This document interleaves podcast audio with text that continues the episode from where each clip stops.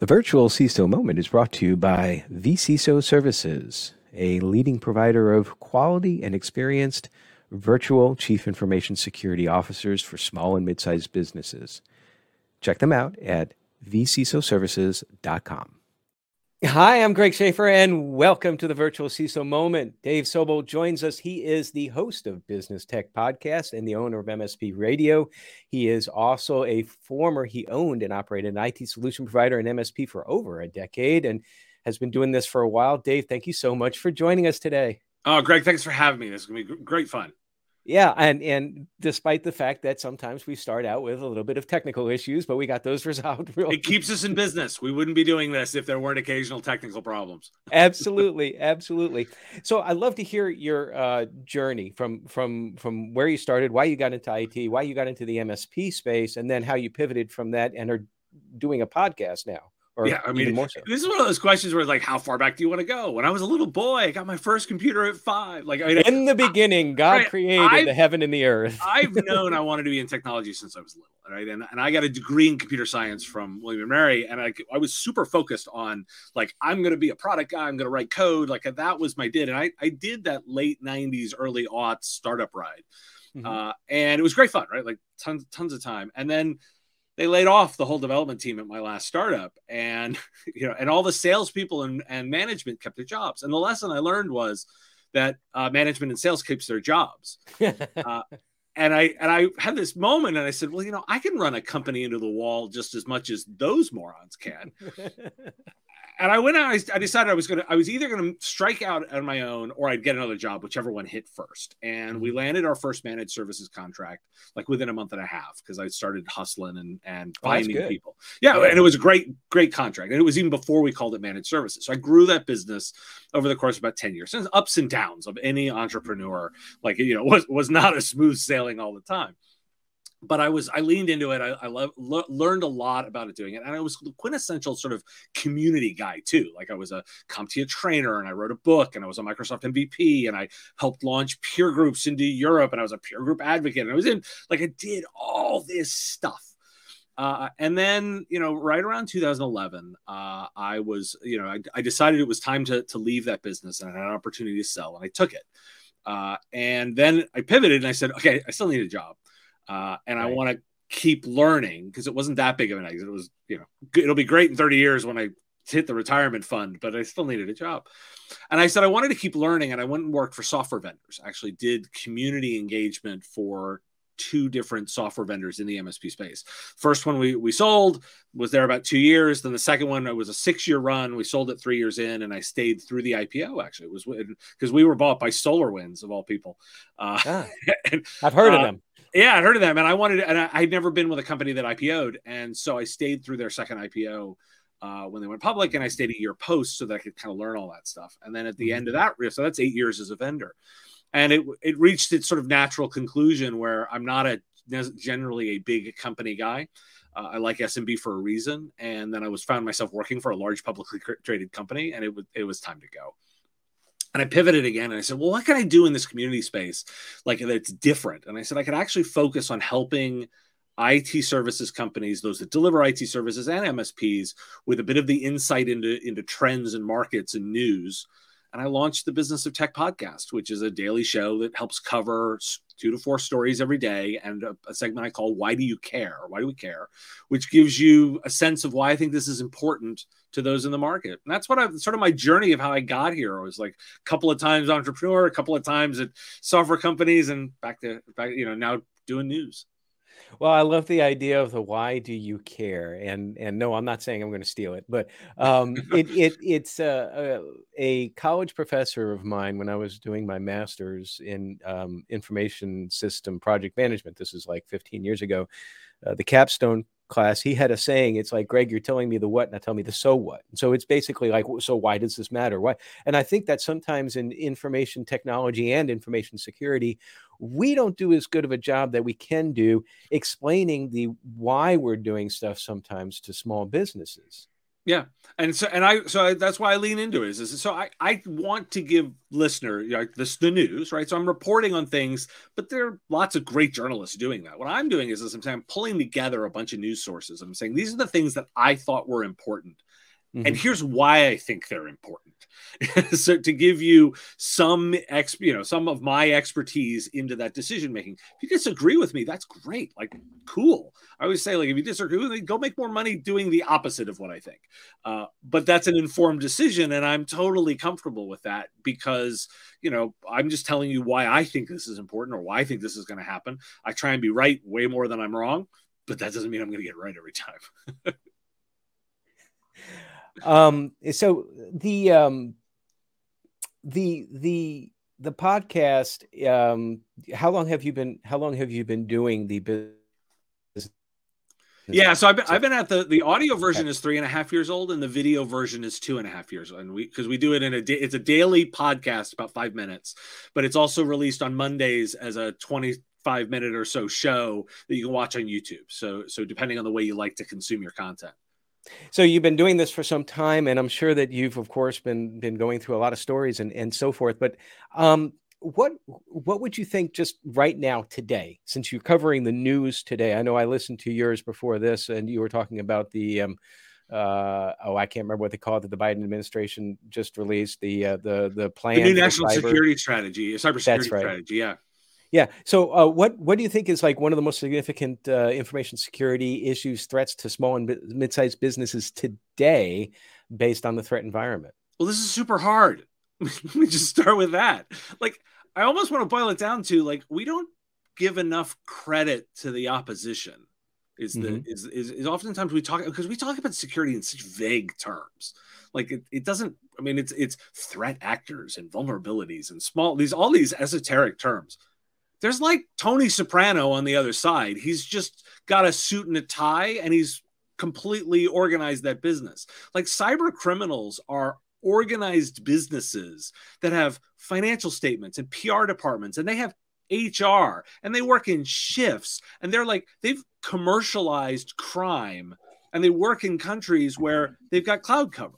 Like, and they're and they're also not immune to the economy because uh, like last week there was an article that Conti had to lay off 45 of their staff because of uh, business going down because right, of the economy. Right, business going down. So we almost we talk about them in such vague terms that it it makes it hard to envision and communicate the, the what what we're what we're dealing with. I really do like it's it's Tony Soprano in a, in a suit and tie with a computer. Like he's eh, they've organized it. And, and, and and and and now a soapbox moment brought to you by Dave. A soapbox moment here because you, I, I despise the image of the hoodie of the hacker because that takes away from exactly what you're saying, exactly what what is behind it because you give the image to small and mid-sized businesses that hacking is is or criminal hacking i should say is just basically like somebody alone somewhere and they're just hacking they're just banging a keyboard and not this whole business architecture that's really behind it. It's an it's incredible I mean, like you have to give them credit. Like they've organized there's an affiliate program. They have sales teams. Like they've divided up the labor. Like it, it's so well run. I give them such respect. It's just illegal right? Like like like let's let's observe uh, observe that. And because we talk in such vague terms we mm-hmm. don't make it tangible when we're when we're thinking about this problem right? And so so because you have this conversation all the time with the typical small business owner. Well what do i have that people would want? Yeah money. They have, they want your money. They want to steal your profits, and the way they're going to do that is they're going to use their criminal capabilities to target you and they've been able to automate it in such an incredibly precise way that they can hit a button and start running attacks automatically to scope you out and then find you and then attack you and steal your money. That's what they want. So so so what's I, yeah, and of course that gets back to the saying of uh, uh you know why do why do criminals rob the banks? Because because that's money where the money is. is yeah, exactly. But I, so so that's great. But what can uh, businesses do? Is it just a matter of like changing their perspective and taking it more seriously and understanding that that the small and mid-sized businesses have to understand that this is really a business. It's nothing personal, and yes, you can be a target no matter how big I mean, or small you there's, are. There's all bits of where we want to where we want to talk about the change. Like when I talked, I, I really am in this category of like I don't want to blame end users for our security woes, right? Like mm-hmm. like like we're going to them and essentially, by the way, as an industry, as a technical industry, and say like yeah, hey, our, our stuff, we kind of didn't build it with security in mind. And now these criminal organizations are taking advantage of it. And we're sorry, customer, you're going to now have to pay to use these tools that help you do business. We're going to have to bake in the security that we didn't build into the products. Like that's what we're really telling customers. But that's okay because that's the reality that we live in, right? I, I don't live in a fantasy world. I live in the current one. And right. so I actually think as technologists, we have two portions of the responsibility. The first is to help our customers do the right thing with their limited budgets, and it is make sure that it includes all of their technology needs, not just not you know not just security, but everything. We have to look holistically at what they're able to do. We want to make sure their technology is driven in a way that grows revenue as well as helps with reduced cost, and we need to protect the profits that they're making. That's a component of it. And I think also as technologists, we have to advocate for the industry doing a better job at this rather than throw more tools at it right? Like you know oh gosh yes. I i the the the, the tool creep is the way i right. refer to it I mean, is, and, and so in your question was about what we do with customers. I think we have to be really holistic and say look we need to talk to you about technology as an enablement right? Mm-hmm. you need it. It actually drives you, it should drive your business. We should do things for you that help with the top line. We should be focused on business goals and revenue. And part of that is protecting that revenue. And that's the security component. And we need to make sure that we're doing it in a way that is keeping you safe in a very in unsecure, difficult, threatening environment. So the uh, pivoting back to the national cyber strategy, since we were, you know, that just came out, that seems to be top of mind for just about a lot of folks out there. I know you talked about it on your most recent episode. Um, I have to admit that a lot of times my first reaction when I hear something coming from a government agency is like uh, a lot of show, but maybe not going to be as effective. But then sometimes I'm wrong, and and like like I was. I was not terribly excited, say like 10 or 12 years ago when they came out with the uh, NIST cybersecurity framework. I'm like, why? We have so many other frameworks out there right now, but actually it has helped, particularly with the small and mid-sized business space. Yeah. Um, any predictions as to if or how much the um, national cyber strategy is going to move the protection of uh, particularly critical infrastructure here here in the United States? I think it's going to make a huge difference. It's just going to take us a while to get there. Go- government is slow, but it does do generally the things we want it to do. We, we're, we're very fond of picking on the sides and getting all focused on the stuff. But if you actually dig into like what happens on a weekly basis, there's a bunch of laws that actually do happen. There's a bunch of agencies that do their job and they do it every single day. And and, and there are certain things that I think government is good at, right? Like, and, and, they're good at protecting certain guardrails of everything, and they're quite good at that. And mm-hmm. they're they're slow, and they and, and it's designed to be messy.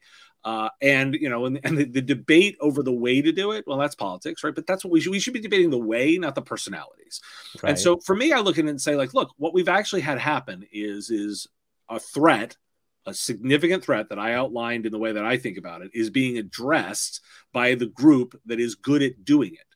You know, there's a reason we don't have private armies to protect us because that's probably a bad idea, right? We have public, we have, we have, you know, we have the U.S. military, and we put our government thinking about this very important criminal activity that is protected by other governments. And we've put them on this task. Will they get there instantaneously? No, of course not. By the way, the plan is a 10 year proposal. Exactly. But do I think we'll get there over time? Yeah, I do think so. And by the way, I think one of the things that I'm most encouraged by is it's pushing back on the idea of the manufacturers having no liability for releasing stuff into the world. You know, mm-hmm. I, I look and say, like, I think they have partially, uh, they are part, part of the problem, right? If you le- if you release software out there that is is and it then gets identified as having a flaw, if this was a physical thing, well, we have recalls for that, right? Like if a child seat is built incorrectly and kills children, uh, we deal with that. Well, software ought to have that too. It's not perfect, but at the same time, we should have some liability for that. And you should be incentivized to build that because profit alone does not necessarily create those outcomes exactly and that's the whole impetus for for the plan and you know thinking about government and and how effective it can be in these areas of of, of cyber and information security i think you can just step back and look at um, two of the two of the more mature verticals in in cybersecurity undoubtedly has to be healthcare and and finance. And and why because they have been historically um, much higher regulated as far as the requirements for protecting, like you know, healthcare, uh, EPHI, and protecting uh, uh, through HIPAA and HITRUST, and then yeah. um, banking, uh, Gramm Leach Bliley, the FFIEC, and and all of that, because um, there's also, of course, with the regulators in banking, the skin in the game. They're actually um, guaranteeing a quarter million deposit at your financial institution, so they want to be sure. So, right. uh, th- this idea of skin of the in the game is part of it. But I like what you said as far as the analogy of recalls, and I never thought of it that way. Software recall, in in a manner of speaking. I know, I know, I don't think that that's what you were actually. Um, oh, actually, that's totally the way I'm because I, I like to translate these virtual ideas into physical because yeah. I think it's important to think about it that way. Like if you released a product that didn't work or, or that somebody could do you know hor- horrible things with it. We have we end up in ways that we, we fix that you know and, and we we address the physical flaw with with a with an adjustment process to protect the public. Why isn't software done, done this way? Why isn't there there should be some responsibility for it? And and i think you know we we as an industry oftentimes just keep building on top of stuff. And we sometimes need to re-examine that. You know my, my favorite example that i always like to throw out in these security discussions is why are we still using smtp like yeah. why the builders said it was never built with security involved. We just keep bolting stuff on top of it, and everyone gives me the oh, it's so hard. You know, we switched from SD to HD television, we switched from AM to FM to digital. Like we've replaced all kinds of other technologies because a better one comes along. But heaven forbid we talk about precious SMTP. Like come on. I mean, back back in the day as a network administrator, it was all about Telnet, Telnet to this, Telnet to that, and we replaced Telnet with SSH. It's like you know, uh, PuTTY or what have you. And and in the beginning, there was a lot of resistance to that. It's like, well, why do we need this? It's internal and so forth. And now it's right. like you, it's like wearing a seatbelt. It's just you you just do it. it right. And you kind of laugh and go, you want to eliminate phishing? Why don't we talk about actual secure email, like actual secure email, like yeah. where there's identities version of it. And maybe we'll use two systems, right? Maybe we'll use the old one for certain things and a new one for other things. But why is this precious? like why are why are we technologists not being disruptive? Maybe we ought to have to ask that question. You think start a new podcast, ideas that make sense. well, yeah, we, we have to start these debates because particularly if we're thinking about ourselves in the context of, you know, like as a CISO or advising small to mid-sized customers, we have to advocate for our customers. Right. Our customers want these things to work better right? And we really should look at the root causes of some of these problems and push back on the manufacturers and say, like, this is the way that it's done. And by the way, if they won't do it that way and the market isn't doing it, that's when we turn to you know regulatory and say, like, this can be regulated, and there are certain levels of requirement to make it done right and that's where we're at with the national cyber that's, strategy. and that's exactly, exactly, where we're at. And so my my message to you know to anybody who's working in this space is look you need to read this. It's only a 40 page document. Like it's and it's it's in reasonably regular human speak. Like it's not designed which is amazing. Yeah. Well, it's not right. a it's not a NIST document that's right. Sure. it's not a NIST document and it's put together by people that really care about this this space that are experts in this space and their literal action is please provide us feedback like that, they are they have literally it's in comments period right? So it's come out and they're soliciting comments on it. That's how this process works. This is exactly the time to as an expert in the industry to raise your hand offer your comments to, to the other experts and get that included in the strategy. Exactly. Well, uh, during all of this, I, I, and and thinking about the um, the uh, the changes that have happened and the changes that will happen, one of the things I know that is a constant in both IT and information security um, is that it can be stressful. Uh, and I can also say, as a podcaster myself, that sometimes podcasting can be stressful, particularly as I go back to what we said in the uh, said in the beginning, when unexpected technical issues happen, like when you don't want it, or you, I'm in the middle of saying something and all of a sudden, like the other side, the connection just stops, and and you're almost like, well, what, what do I do? So it's stressful, and and and I think that, uh, and also as an entrepreneur, because you are and have been down that path too a lot of stress can accumulate. And if you let that accumulate without having some sort of release, it can be toxic. So, what's one thing that you do to get away from all of this and to release some of that stress? I gotta. I say I have, I have so many different things that I do. Like from a hobby perspective, like I'm, I'm a video game guy. Like I love playing video games. Uh, you know, and and that's I love it because it's not only fun, but it's it requires some focus and just on that. Uh, mm-hmm. it's, it's, it's, you're not very good at the game if you're in, if you're interrupted. So it gives you the ability to focus on something that you enjoy and that is a good excuse to just focus. Um, and I will don't mind saying that I actually impose that by being careful with my devices. I'm real a real advocate of like using things like Apple's focus modes to make sure that like I don't get interrupted on a lot of things, and I have real times that are dedicated to this is time dedicated to not work so I don't get interrupted by things. Right. I have notifications off, and I'm I try not to be a slave to my devices. But you ask what I do for fun, like hey, I'm a video game guy. I love getting outside, going for walks, going for bike rides. Like I find things that help me focus. What's your What's your favorite video game right now? Right now, I'm playing through Mass Effect, the uh, the Legendary Edition, because uh, actually somehow I missed those games. I had just finished uh, Horizon Forbidden West before that, and I played Guardians of the Galaxy. I like those sort of third person action adventure kind of games where I'm solving puzzles and kind of doing you know f- fun adventuring. Oh, see, see, I'm stuck in 1983.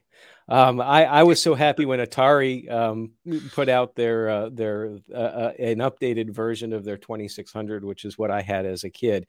And so on occasion, I have down in my basement. I see behind you. It looks like you have a couple of those old uh, uh, cathode ray tube devices that we use. I do. I do. I actually have a whole retro video game collection as well. You asked what I was playing. Those are the games I'm currently playing. But I've got an entire collection of classic Nintendo, classic Sony, classic oh, awesome. Microsoft, all this, and I've, I've restored them, and they all work, and they're all hooked up. So uh, and you have to and you have to play them sometimes on on the older devices because mm-hmm. it just it, I mean uh, putting in a 2600 on a uh, on a on a flat screen, you know, 72 inch TV is like, of course, it, it really calls out the uh, the lack of detail in there. You oh, well, there's tech help with that too. You can go very far down the rabbit hole, and that's another of my hobbies is is like going down the rabbit hole of making that old equipment work.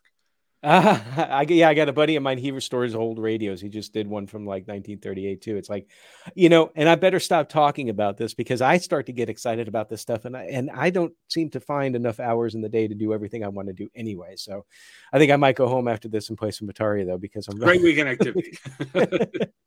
so, all right, uh, future plans. Um, you're, you're, obviously growing the uh, business of tech podcast. Um, uh, what other future plans do you have, or or talk about the podcast future plans? I'm su- I'm super focused on the podcast, the growing it in its different forms. You know, we launched a newsletter last last year as well, so it, it's really about this. I have this concept of you know helping those in IT services, those delivering the technology services, understand all of this changing world, right? There's so much stuff happening so fast. Mm-hmm. And, you know, you, as if you're an entrepreneur, business owner, operator, or in, in an IT department, you may not have time to keep up with all these things. So somebody who's combing through all the news with your experience and giving you like, hey, here's the things that I'm keeping an eye on right now, so that you've at least you've got a starting point for your own research and can get you know ideas on what's what is important and also also what's not important.